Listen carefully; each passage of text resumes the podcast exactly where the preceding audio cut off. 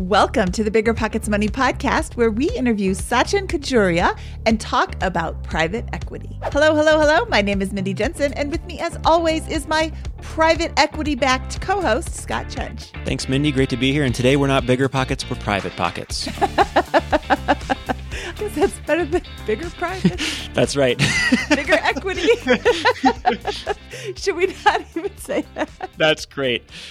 Mindy and I are here to make financial independence less scary, less just for somebody else, to introduce you to every money story because we truly believe that financial freedom is attainable for everyone, no matter when or where you're starting. Whether you want to retire early and travel the world, go on to make big time investments in assets like real estate, or start your own business, we'll help you reach your financial goals and get money out of the way so you can launch yourself toward your dreams. Love it. Um, well, before we get into it, we're going to talk about private equity and I know that private equity has, uh, I'm going to use two words depending on your viewpoint, either a stigma or a mystique attached to it for a lot of folks. And we want to demystify it today and, and make it more accessible.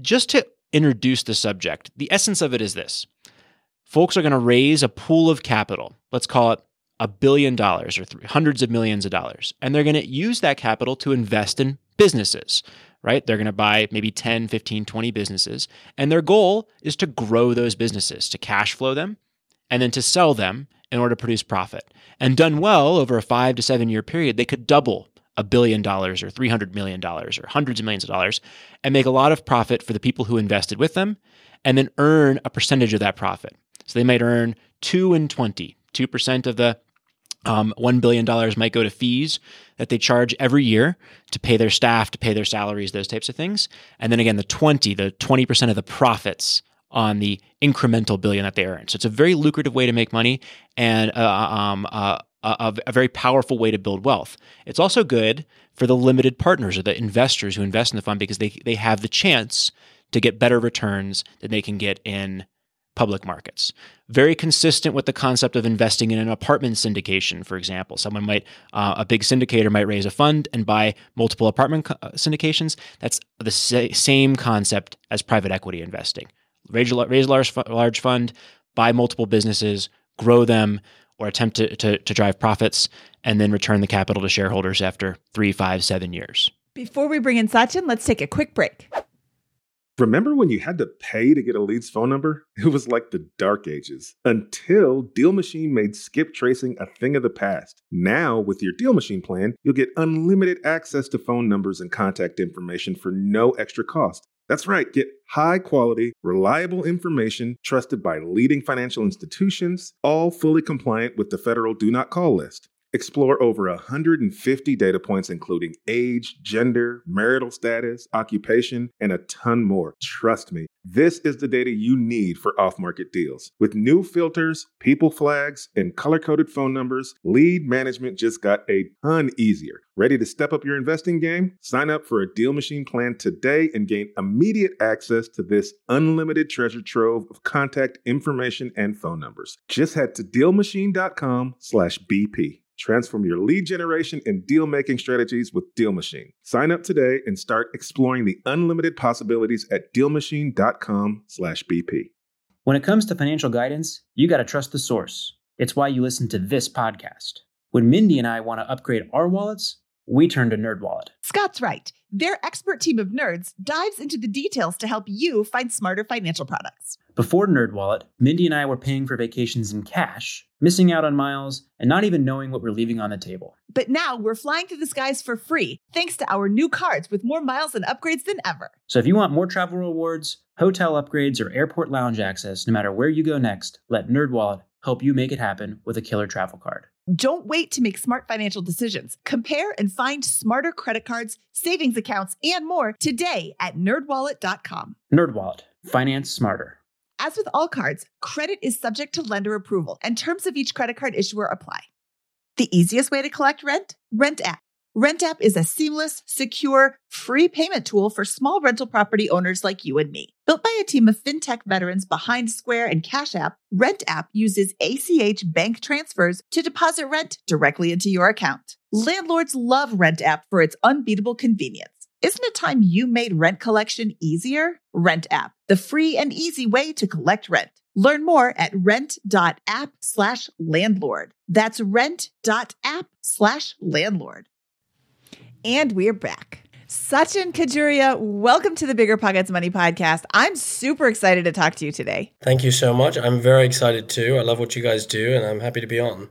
Sachin Khajuria is a former partner at Apollo, one of the world's largest alternative asset management firms, and is also an investor in funds managed by Blackstone and Carlyle, among other investment firms. And he has 25 years of experience in investments and finance. So I am super excited to talk to you about private equity. What is the private equity model and why should I care about it? That's a great question to start with. So, private equity essentially is a means of investing. It's illiquid, it's private, it's not the public markets.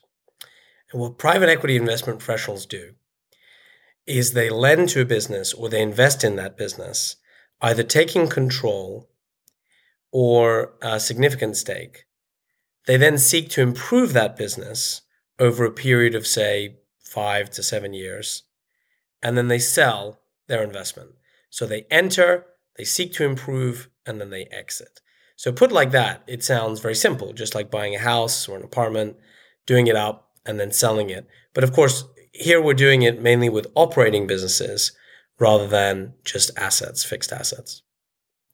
So the reason this is important for you, why you should care, is that number one, private equity is not an esoteric part of Wall Street.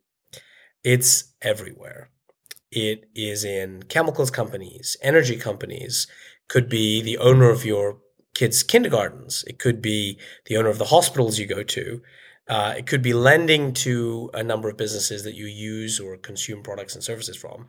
Your employer could be owned by private equity. Bigger Pockets is a private equity backed business. There you go. So there that that's that's probably the number one reason you should care. Actually, is that Bigger Pockets is a private equity backed business. Um, but jokes aside, I it, it's absolutely essential that you realize that it is not Wall Street; it is Main Street. And once you realize that private equity firms are invested across the economy, in the same way that you think that big public companies are important, you know, all the big tech names, you know, Apple, Amazon, Microsoft, etc. You probably know because of COVID all the big pharma names now, Pfizer, um, you know, and uh, AstraZeneca, or so on and so forth you really need to know the big finance names. And the big finance names, particularly since the financial crisis, where a lot of banks stepped back from lending activities and other activities that private equity has stepped in, the big finance names are the likes of Blackstone, Carlyle, and so on. And so, you know, if you know about Apple and Amazon in the public world, and you don't really know about some of these big private equity firms in the private world, that's something that needs to change.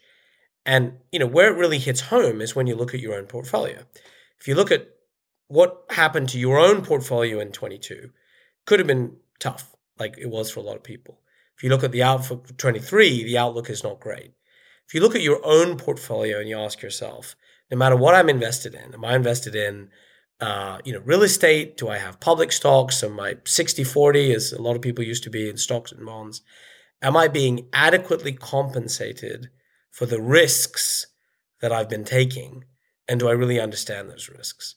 Or should I consider learning more about private markets, illiquid markets where maybe I can afford to lock up some capital for a little while, but at the same time, I won't get the volatility that we're currently seeing in the public markets, and I may earn, if I make the right decision, a higher return per unit of risk. Does that make sense? I know it's a long answer to your question, but does that make sense? There's two parts: what it is and why you should care. Absolutely. I mean, it's it's pervasive. It's a major part of, part of the economy. It's it. And every day we're interacting with businesses that uh, are private equity backed, whether we know it or not. Can you explain why it's become so pervasive? How how do these firms make money? How do they raise capital? How do they invest it? Why does private equity have this? Uh, I will I'll use two words uh, depending on on who, who the person uh, talking is. It, it, it, has a stigma or a mystique associated with it um, in, in the world of big finance. Why is it so lucrative? So let's break that down. So number one, you know, anything can only really be successful over a sustained period of time if it delivers. You know, this is not a one year bubble. This is not a latest fad. It's not driven by crypto that may or may not work out or some other trend that's emerged in the recent past. This is something that's been slowly growing, but people have not really been aware of it. And the reason it's successful is that essentially the people who are doing this activity, the professional investors who run private equity firms and make the deals on behalf of investors, pension funds, sovereign wealth funds, and increasingly individuals, they are generally successful at increasing the amount of capital that's come in. So the amount that goes out that they're returning is more than they bring in. And that's what's really driven the success is what's driven this industry. Now, I'll throw out a number. The industry is around $12 trillion in size. So it's not as big as the public markets, but it's getting there. And I think in the next decade, it'll probably exceed 20 trillion. So in our kids' lifetimes, you can look at tens of trillions of dollars of money managed by private markets firms. Just an astronomical number. And when you think that a lot of these funds use leverage on top of the cash that's committed to them when they're making investments, the actual buying power is a multiple or will be a multiple of that tens of trillions of dollars. So that's why it's so big. The reason is it generally works on average. It generally works because it's delivering. It's not paper gain. It's not a hedge fund where the mark goes up, the mark goes down. This is cash in, cash out, old school at the end of the day. If you're not getting cash out, there's a problem you should be getting cash out and more cash out that you put in. And then you can work out your multiple of cash you put in and the internal rate of return, the IRR, on how much, you know, you are generating on an annualized basis to get there. And so the the the reason it's lucrative, as you put it, is going to the second part of your point, is that the incentive for the investment professionals is very different than in passive investing. This is highly active investing on a multi trillion dollar scale. So in passive investing, you invest in a good ETF, let's say, right? They might be charging 10 basis points, 50 basis points, or maybe a mutual fund a bit more. Depends on the, you know, depends on the strategy, depends on the firm.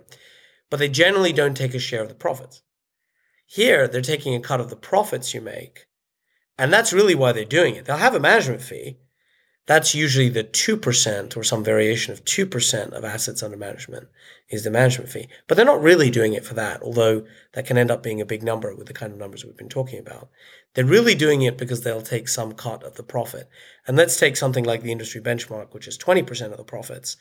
If you give them a billion dollars, you're a big pension fund, and they double it for you, they've made you a billion dollars without you doing really that much work or any work through the life of the investment. Of course, you've monitored it, you've maintained relationships, you've done all the important fiduciary things, but you haven't worked on the deals. And they've taken your billion, which could be contributed by millions of teachers around the country, and they've made it 2 billion. What they'll do is they'll take 20%. So, in other words, setting the management fees aside for a second, that billion of profit that's been generated, they'll keep 200 million and they'll give you uh, 800 million. You might say, well, that's 200 million dollars. Yes, but they've made you 800 million that you wouldn't have made if you did it yourself. And that 200 million, of course, you know, the the professionals don't take that all themselves, of course. It's it's it's given to the people who invest in the funds that they're putting up, right? And so that that that 20% that's coming in that, that is then distributed across all the investors and then of course the investment professionals. So going to the stigma, look, these are big numbers, first of all, and anything that has very big numbers associated with it generates attention. Whether it's the billionaire in Silicon Valley or it's the billionaire industrialist, or going back, I guess, to you know when we used to have conglomerates, you know the guys used to run the big conglomerates in the country before they were broken up. Um, any of these big numbers, these big compensations, are going to attract attention, and and I think that you know that can tilt the discussion or the perception in some circles. I think that's part of the uh, mystique stroke stigma. The other part is until recently, most of these firms were private partnerships. And the mystique part comes in because there just wasn't really much talked about, known about. There's no real websites. You know, these were generally private partnerships, even if they're managing large amounts of money. What's really good is that the biggest ones have gone public. And so now they're essentially public corporations. There's an enormous amount of disclosure about who's working in them, what their background is. You can read the 10Ks, the Qs. You can become an investor in the stock. You can probably buy some of the debt if they're issuing some debt. And so that's why I think there, you know, there's been stigma in the past, you know, going to some of the numbers involved, some of the mystique around it. And I think that mystique is going down as we learn more about the deals involved in private equity, as we learn more about the people involved in private equity. Because ultimately, this is very much a people business, Scott. Right? There's nothing automated about it. It's about the judgment of handfuls of individuals managing billions of dollars, or in some cases, hundreds of billions of dollars. And as a people business, the more that we know about the folks who are doing it, the more we look behind the curtain, the more we'll understand it and hopefully get comfortable with the guys who do it well and and figure out where we should be placing our money to manage our own financial future. Awesome. Let's go into some of the people. Walk us through what a typical deal team looks like and what these private equity professionals do on a day-to-day basis. Well, let's take in my experience, of course, the the bigger firms tend to be reasonably tight in the way they manage resources. So you won't have you know dozens of people working on a transaction typically you'll have a core team of investment professionals and those professionals will be call it you know three four maybe five but in my experience it's typically like three four guys. Somebody most senior someone coming in the middle and someone running the numbers. And maybe there's a bit of duplication if the deal is particularly complex or it has you know certain angles there's more geographies involved or you know there's there's uh, different products involved or maybe it needs a couple of people to analyze it. But it's generally in the single digits can we say in terms of the deal teams. And they're really tied at the hip. They're working together you know night and day. And they're kind of powering through uh, to understand a sector and industry and then to present investment ideas to an investment committee to get them approved and in most firms i think particularly in my experience my opinion the best firms, the people who are doing the deals then stay with those deals through the life of the deal. So they don't just go away. They're not just consulting on the project and then disappear. They stay with those deals. So it actually, if you think about it, Scott, it becomes a major part of their life. If you own this asset for five, seven years, that's five, seven years of your life that you have to work on this deal and make sure it's a success. You know, you started the deal you're 25, you're 30, 32, maybe even more, you know, older by the time you've exited. So you have a massive interest in this thing going well because it's not just a big part of your job, it's a big part of your life. Um, that's generally how deal teams are constructed. And on top of that, you'll often have lots of operating experts, slightly older guys, and these women and men are in their 50s or beyond. Maybe they're you know been ex CEOs of industries uh, that are relevant for this business, and these operating advisors will be part of the bench to help on particular inputs. And then, of course, you have all the third party advisors, bankers, lawyers, and so on and so forth. But we're talking in the beginning about who's in the core team, who's inside the firm. How many deals would a deal team do or be work on? Um, it's a really good question.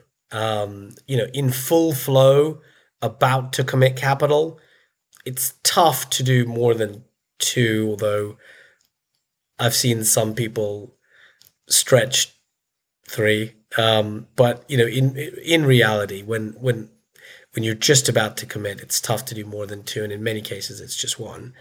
Uh, but of course, when you're prospecting, you know, you can look at lots of projects at the same time, and so you you know you're kind of all juggling projects at different stages. I mean, the way I would describe it is, you know, if you're kind of you know, um, if you're a doctor or a surgeon and you're analyzing a condition, you know, when you're doing the analysis or the investigation, you can look at lots of patients, but you're only ever going to do one operation at the same time. You know, I hope at least. You know, so um, so it's it's it kind of it it it it filters down to what you're really going to do. Uh, and then it'll expand again once you've done it. Once you've done the deal and you've invested the money, of course, you know you don't just feel like the work's done. The work start, the, the hard work really starts. You know, you put the money in, you haven't made any money until it's come out. And of course, you're making this for the investors.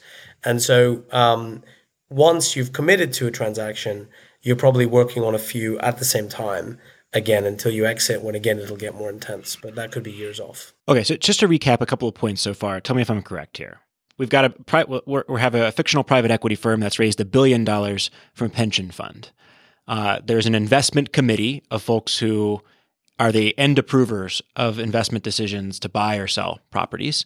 And there are deal teams that work on individual deals or bring deals to this investment committee. Those deal teams may be as little as three or four people, and they may work on two to three investments at a time, probably just two, though. Uh, at, at, the end of the day. Is that a good summary of where we're at? Yeah, I mean, probably two if they're very live, or if they're about to commit, maybe even just one. Um, but if you're prospecting, you could go up to looking at four, five, six, you know, transactions at the same time.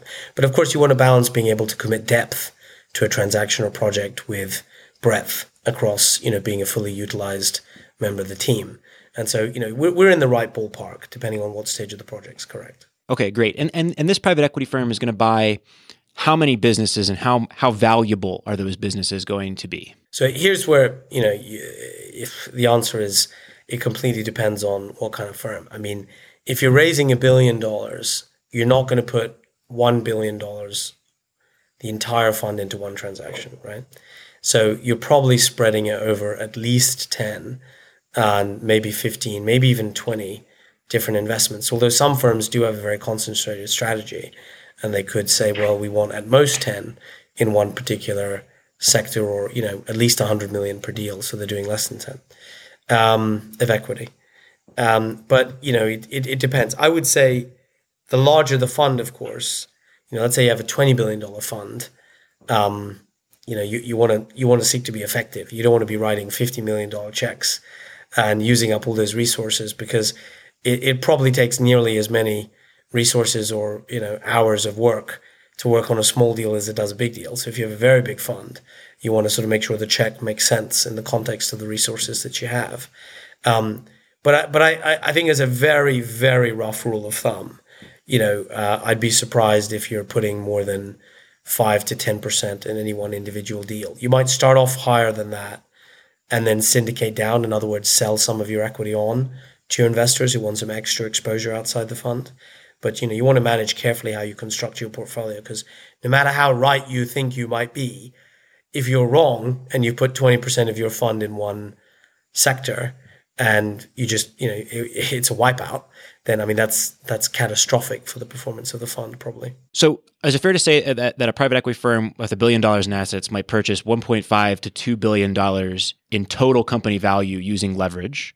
and that will be spread across 10 to 15 deals in a typical world. It would obviously vary ac- across these businesses. I would say you'd probably have a bit more leverage on it. So I'd say if you have 1 billion of equity, you probably have more than 2 billion of purchasing power, maybe even 3 billion, but I'd say somewhere between 2 to 2.5 billion of purchasing power. Awesome. And how many people does this do these businesses employ? Are these these these are thousands of employees, most likely, right? That that are employed by the businesses purchased by this fund. It could be tens of employees if it's a people light business, but if it's a people heavy business, of course, it could be hundreds or thousands of employees per company. Now, of course, those are employees of the portfolio company, not of the private equity firm. So they're employed by the investment company that the private equity firm will have its funds invest in. Awesome. And so this is the mechanism by which private equity is able to control so much of uh, of American wealth, businesses, uh, and, and, American business um, with so few people. Probably many people that are listening to this podcast don't know anyone who works in private equity. Um, yet, mo- many of the businesses, perhaps half the businesses they've interacted with um, this year, has been two, three days into the year as this recording, um, but half the businesses that they interact with on a daily basis may be owned or backed by private equity in, in a lot of cases. It, it'll be it'll be a good portion, Scott. But I would say rather than control, I would say influence. Because remember, private equity folks are pretty careful to they don't confuse themselves in management. They don't they're not making, you know, CEO decisions. They're assisting and guiding or, you know, interacting with, working with, partnering with the management teams of these companies. So it's influence across the economy in yeah, in, in a great scale. A great scale. So let's walk through that. What what is the influence? What what are the decisions that these private equity professionals make? Uh, I we understand that the you know yes, making the investment in the company in the first place, but what are decisions they would make in the uh, operation operating phase in the five to seven year hold period, and then when it's time to sell? How how do they influence um, influence decisions in that in those phases? Well, the manner of influence is typically through the board. So you'd have board representatives. You may control the board if you bought the company outright and you'd have non-executive um, presence on the board. You're not an executive. It's very important to understand that. You have to have excellent management, and probably the hardest work in these deals is done on the shop floor by the management teams, not by the private equity professionals. It's the combination. It's that symbiosis of work between private equity investment professionals and the management teams that gives rise to value being created, hopefully over time. Now, going into a deal, you'll have an investment thesis. You'll say, I think these things are going to happen to this business in this way or this way. And if we can manage these things happening and also make these things happen, could be an improvement in the product line, could be cost cutting, could be acquisitions, could be better financing, then I think when we exit, we'll have this band of outcomes for our return on exit. And so what they're doing all along is calibrating that investment thesis, helping to execute it, acting as a sounding board for the management, providing network, providing contacts. And it's pretty detailed stuff. I mean, a lot of the work that happens in between the board meetings. You don't just show up to a board meeting once every two months, you know, um, socialize with them, discuss things in the board, and then just disappear. A lot of the work is done in working sessions in between the board meetings. And so you're kind of like an extra resource. Does that make sense? For the management team of that company. And you're a powerful resource because as a firm, you'll have a lot of data coming in from all over the world. It's one of the chapters I put in the book called The Library. There's a huge library of information these firms have on sectors across the economy. And you'll be providing that information in the right way and the right conditions and the right form, working with the management team to help them make decisions. That's how it works. You are helping the management team make decisions. Sometimes, of course, you may have to step in, you may have to change management. That would be your decision if you did that as a private equity investment professional, as a team. But essentially, you're working with them to make decisions. And then ultimately, then you'll work with them to figure out who the right people to sell to is. Should you go public? Because, of course, you've been private all this time. Or should you sell to someone, either another private equity firm or a strategic firm at the end of the period? This show is sponsored by Airbnb. Did you know that a long time ago, before I ever started my real estate business, I turned one of my first primary residences into an Airbnb? And that's the extra income that I needed from Airbnb that gave me the confidence to go out and work for myself and eventually quit my nine to five job. And now I have dozens of Airbnbs all over the country. I've even partnered up with the old David Greene on a recent property in Scottsdale to take our portfolio to the next level. And of course, we host it on Airbnb. But you don't need to be a full time real estate investor to start on Airbnb. As a matter of fact, I was self managing 10 properties while working my nine to five job, so I know anybody can do it. Think about it this way you're looking for extra income and going on a vacation. Wouldn't it be great to rent out your space and let your property pay for itself while you're gone? I did this one time. I pitched my wife and my roommate, because we were house hacking, on the idea of renting out our home, and it paid for all of our expenses on a trip to Mexico City. So go and give it a try. It might just change your life, just like it did mine. And I really do mean that. Your home might be worth more than you think. Find out how much at airbnb.com/slash host. When it comes to financial guidance, you got to trust the source. It's why you listen to this podcast.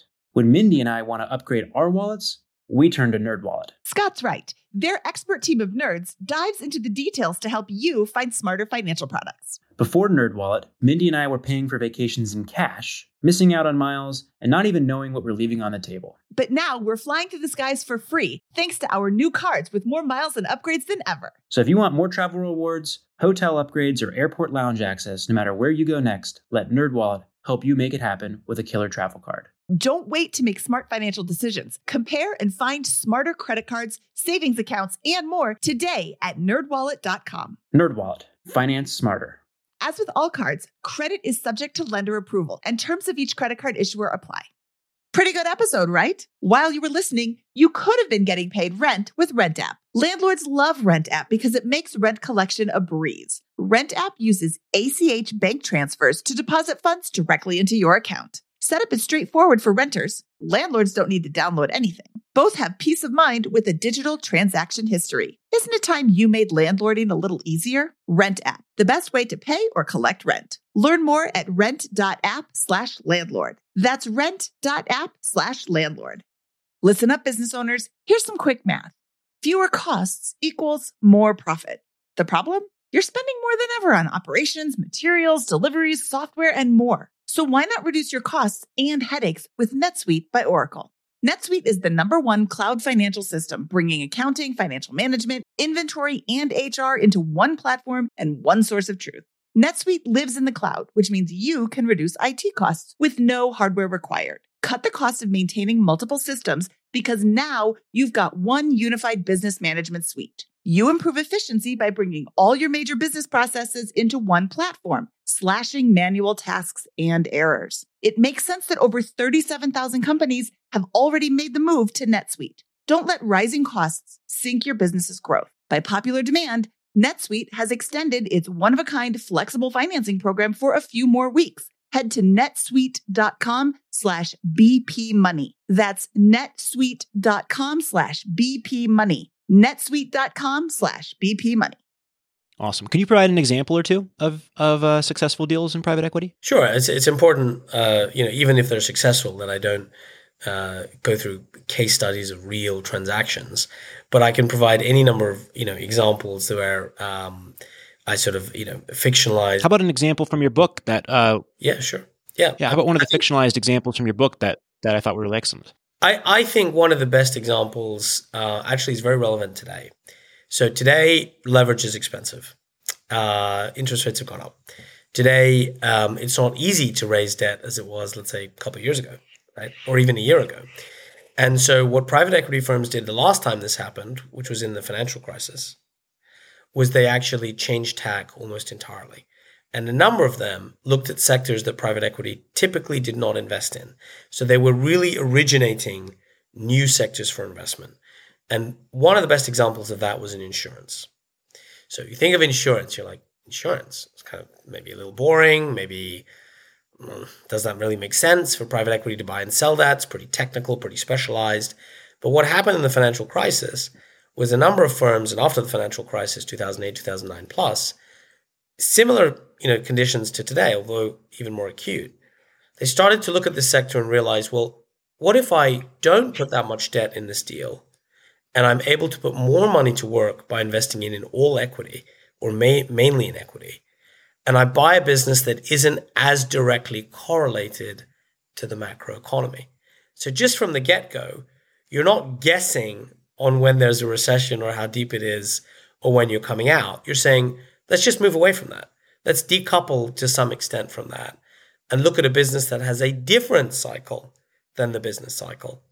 And it took, I think, more than a year um, of learning, of education, of research into the insurance industry.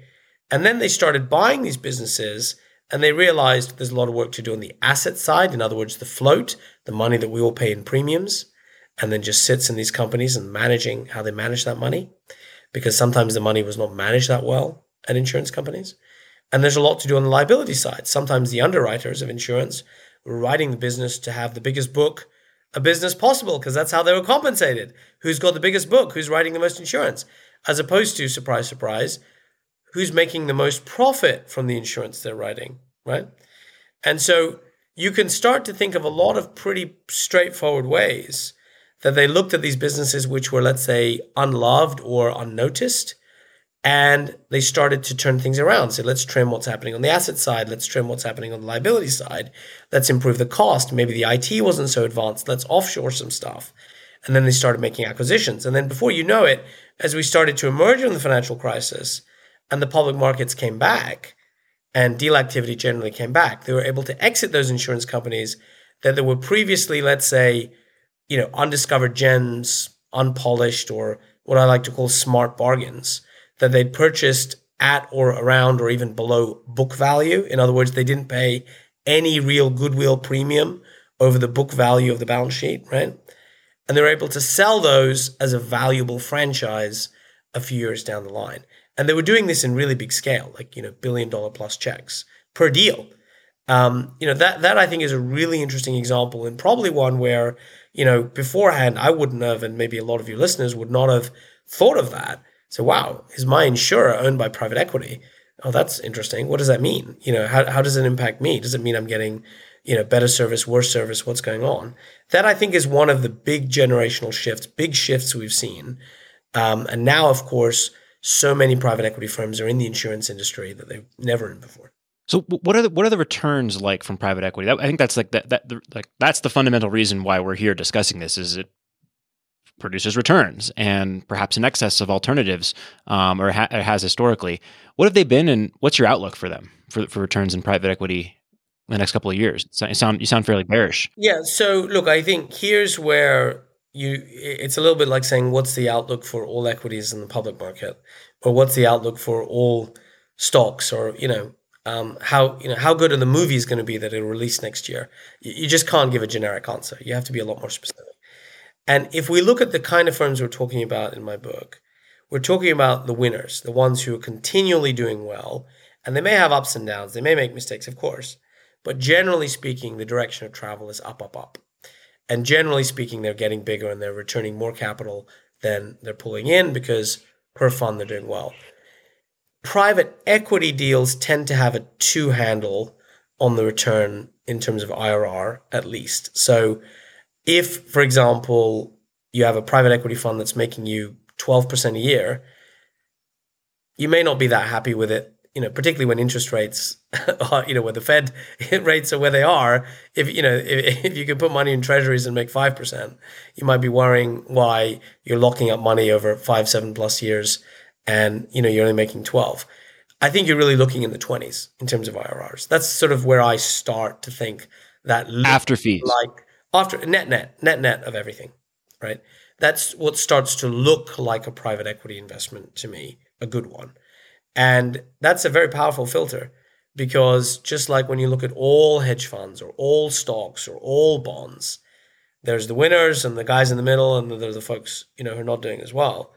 And so I think successful private equity should have a track record, you know, with this sort of handle. Now, there are very important caveats to that.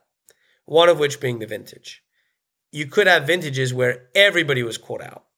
And so that 12% you got was against 5% for everyone else. You have to look at that and just accept it and, you know, not not sort of, you know, uh, bear, a, bear a grudge on the firms and why is only 12? And you have to look at what everyone else is doing as well.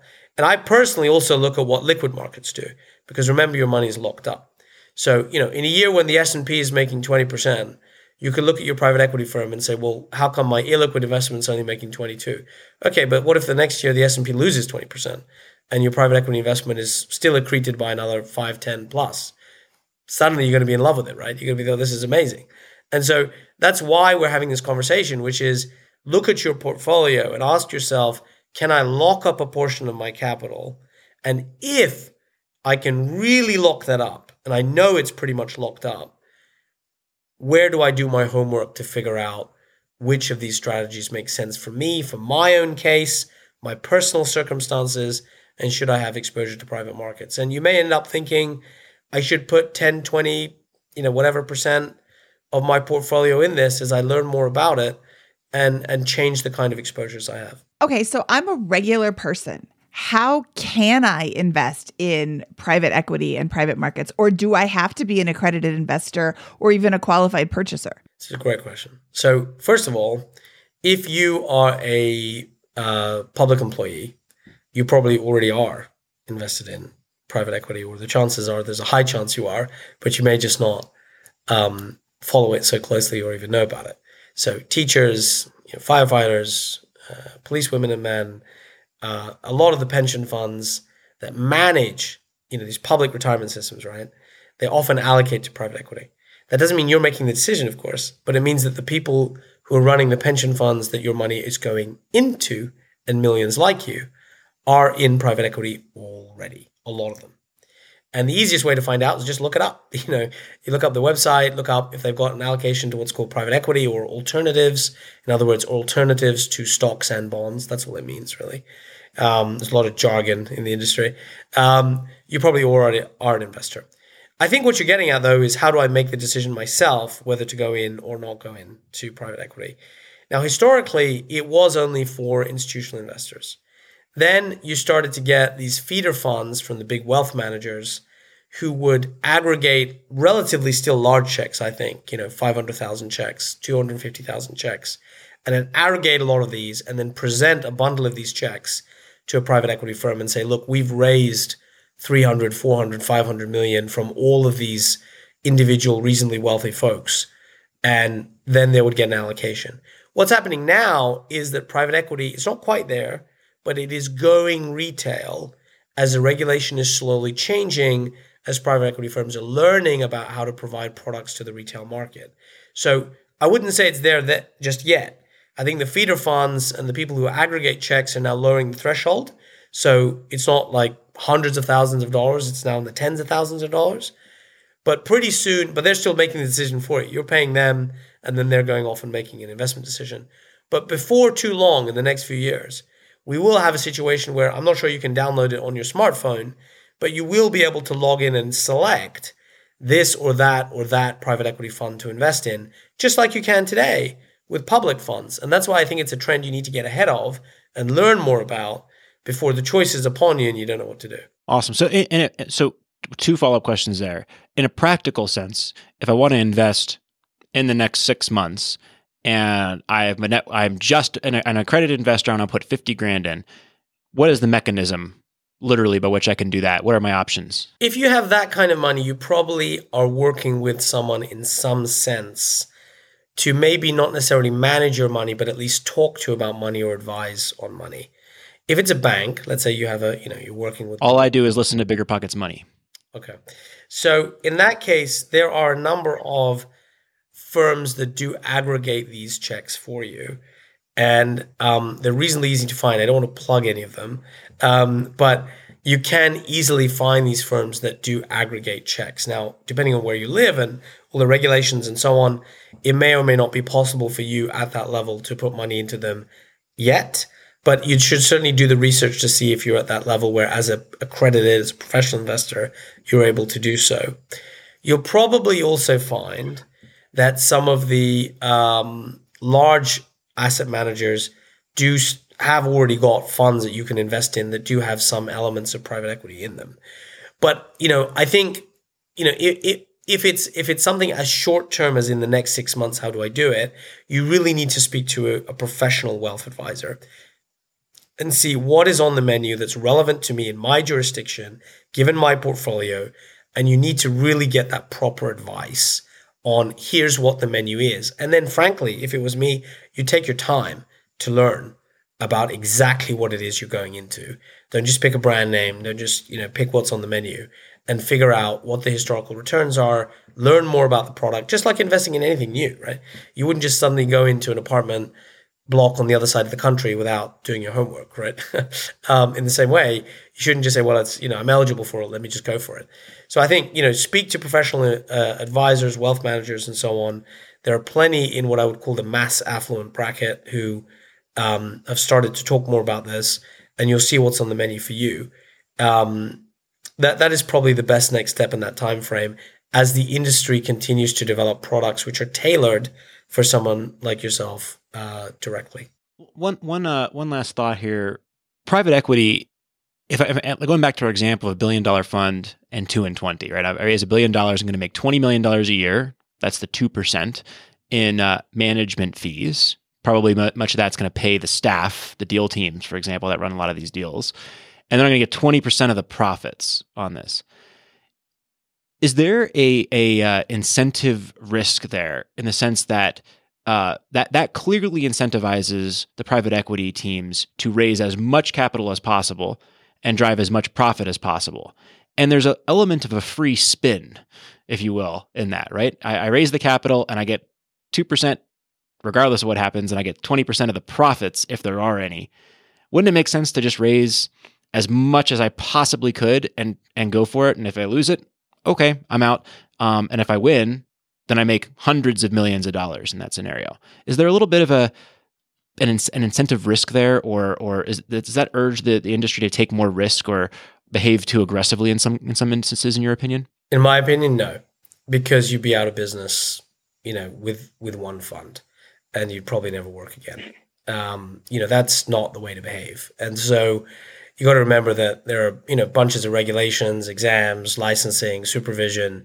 You know, if you if you've if you've raised money from other people and you blow it just to get the management fees, you know, I, I think you're looking at all kinds of problems.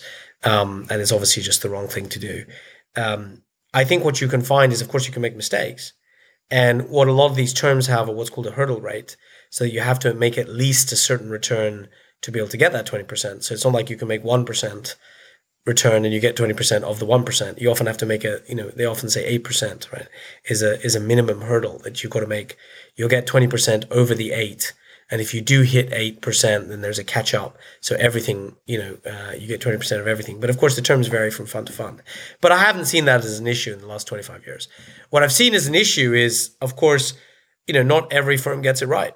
And what I tried to do in my book is to distill the lessons of how to identify the you know in a very common sense uh, no nonsense way what what are the key DNA traits? What are the principles that I've seen common to the firms that continue to be successful through market environments, and they have all, if not most of them, um, you know, at those firms. And so what, what I've seen, you know, not work out is when you know some firms have just they, all hire the same smart people. Let's assume that you know they're all well educated, well intentioned, smart folks, honest people, all of that, and they're all doing this for the right reasons. And some firms can beat the stock market year in year out. Um, maybe easier when the stock market's going down, but you know, uh, some people through the market environment can continue to perform, and some, if you look at a ten-year track record, twenty years even, they can't. You know what? What's different? What's happening? What's what do I think are the differentiating factors? That I think is where the answer lies to your question, which is there are certain traits in the best firms that allow them, I think, to keep evolving, keep improving, and they have a certain DNA that is why I think they're going to continue to win as they have done in the last 25 years plus. I know I said last thing, but I have another idea. I have another uh, something else just popped in my head, which is uh, rising interest rates. Um, right, interest rates are, are going up. That means that you need to do better on your deal. You, you, you have even better um, uh, outcomes projected for private equity deals for them to make sense, right? Because if the interest rate's higher, that's going to reduce my cash flow during the life of the deal. If I'm using debt, it's going to hurt my ability to sell uh, on the next on the, on the next phase.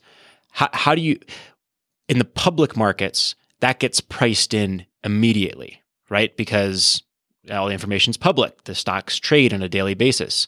Private equity firms can hold for many years uh, for example.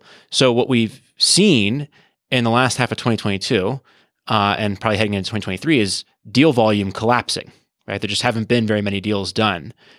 Does that mean that valuations have come down in the private equity space, in, in your opinion, and they just haven't been realized by the firms because they're less liquid, not traded the same way as public stock markets? Do you see that as a headwind heading into next year? So there's a, few things there. So let's try to unpack each of those points. Um, so there's no question that a high interest rate environment is going to hurt a lot of deals if those deals, if those deals were predicated on rates staying very low for the duration of the deal.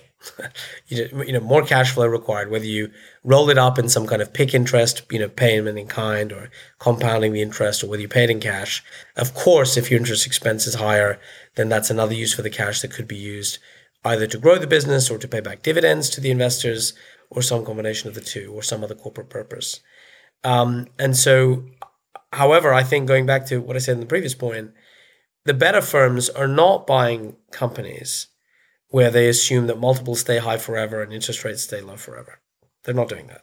They're saying, let's assume that multiples contract because we're in a bubble or we're in a robust equity environment. Let's assume that rates are only artificially low because of first the financial crisis and then, sadly, COVID. Um, and so I think it really depends on the transactions. But in general, yes, it should be more difficult um, for everybody when rates are high uh, if they've raised debt on uh, on, on those investments. Um, how is it priced in? Well, of course, most valuations are done quarter to quarter, particularly the big firms, and at least the ones that I've seen, without giving anything away, you know, are reflecting differences in environment, you know, pretty accurately. Um, but of course, in a way, it, it is theoretical because yes, it has gone down this quarter. It may go up next quarter, but until it's sold, uh, you know, you don't really know. And I've seen plenty of deals, some of the most exciting deals, um, exciting in lots of ways, where the investment was written down because things were just not going very well, but precisely because they were able to hold on to the transaction for seven years, maybe even 10 years, they turned it around and maybe even they made a double at the end of it. That's very hard to do in the public markets, particularly if you have management teams that may have been replaced in that time frame. Here, the deal teams are kind of it's their deal. It's your, it's a problem, but it's your problem. It's our problem. So you stick with it, maybe for up to ten years. And so I think one of the advantage of the model, again, for a portion of your capital that makes sense for you, one of the advantages of the model is you do have these very aligned investment uh, professionals aligned in the sense that you've been talking about. And twenty is a, is a is an enormous alignment mechanism because you really make money when and only if the investors make money. And so you know you don't want to spend ten years of your life and make nothing, right? You want everything to be successful, of course. and you're not being changed as a management team as professional investors every few months or years. And so as a result, it's not it's not Wall Street, it's not investment banking. There's no real hire or fire mentality as you've seen on Wall Street over the decades. Um, you know, typically these these teams are reasonably stable, and so you will see valuations go up and down. But I think the advantage of holding it for longer, I think that's in investors' benefit. Again, for the portion of their capital that they're comfortable locking up. I think one positive thing about higher interest rates, of course, it comes down to private equity firms are very good at pivoting. If you find that there are sectors which are better to invest in with rates are higher, could be a lending business, credit business, could be a bank, could be something else that is benefiting from a higher interest rate environment, they'll pivot to it. And they'll say, great, just like we changed our minds and we did insurance or we had a look and we now do pharma, let's have a look at doing more credit. And one of the most exciting areas for investing today um, is, is actually private credit, where unlike a lot of the public credit firms, you see what's happened to high yield bonds and leveraged loans. I mean, those markets were pummeled in 22 private credit has actually been pretty attractive for these private equity firms, for these alternative asset management firms, because they're able to pivot and put more resource in that part of the business that can take advantage of those higher rates. Does that make sense? Absolutely. Hard, harder and harder to get good returns on equity investments, but reason for that is interest rates are going up. Obviously, the obvious move then um, is to put more exposure into debt.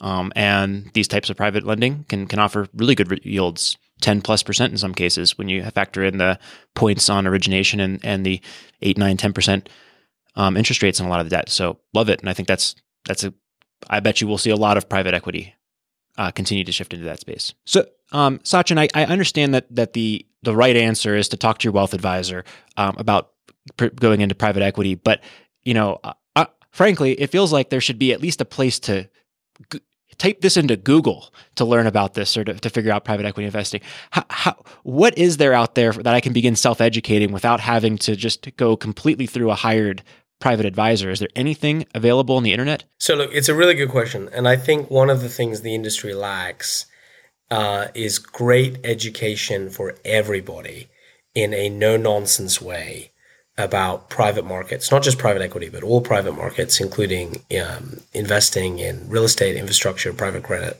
and so on. Now, there are there are you know there are good resources here and there. You will learn something from most things that are out there, whether it's an academic text or a practitioner's text.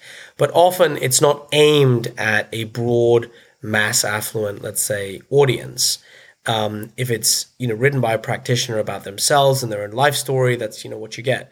If it's an academic text, it may be more theoretical or maybe a very deep dive into a particular transaction. And so, in the same way, you know, it, it just doesn't really exist for everybody. And that was one of the reasons, um, you know, behind writing two and twenty was to try to get everybody to understand what does good look like, what are the criteria of success that I've seen, what you should be looking for when you start to research this industry in depth for you.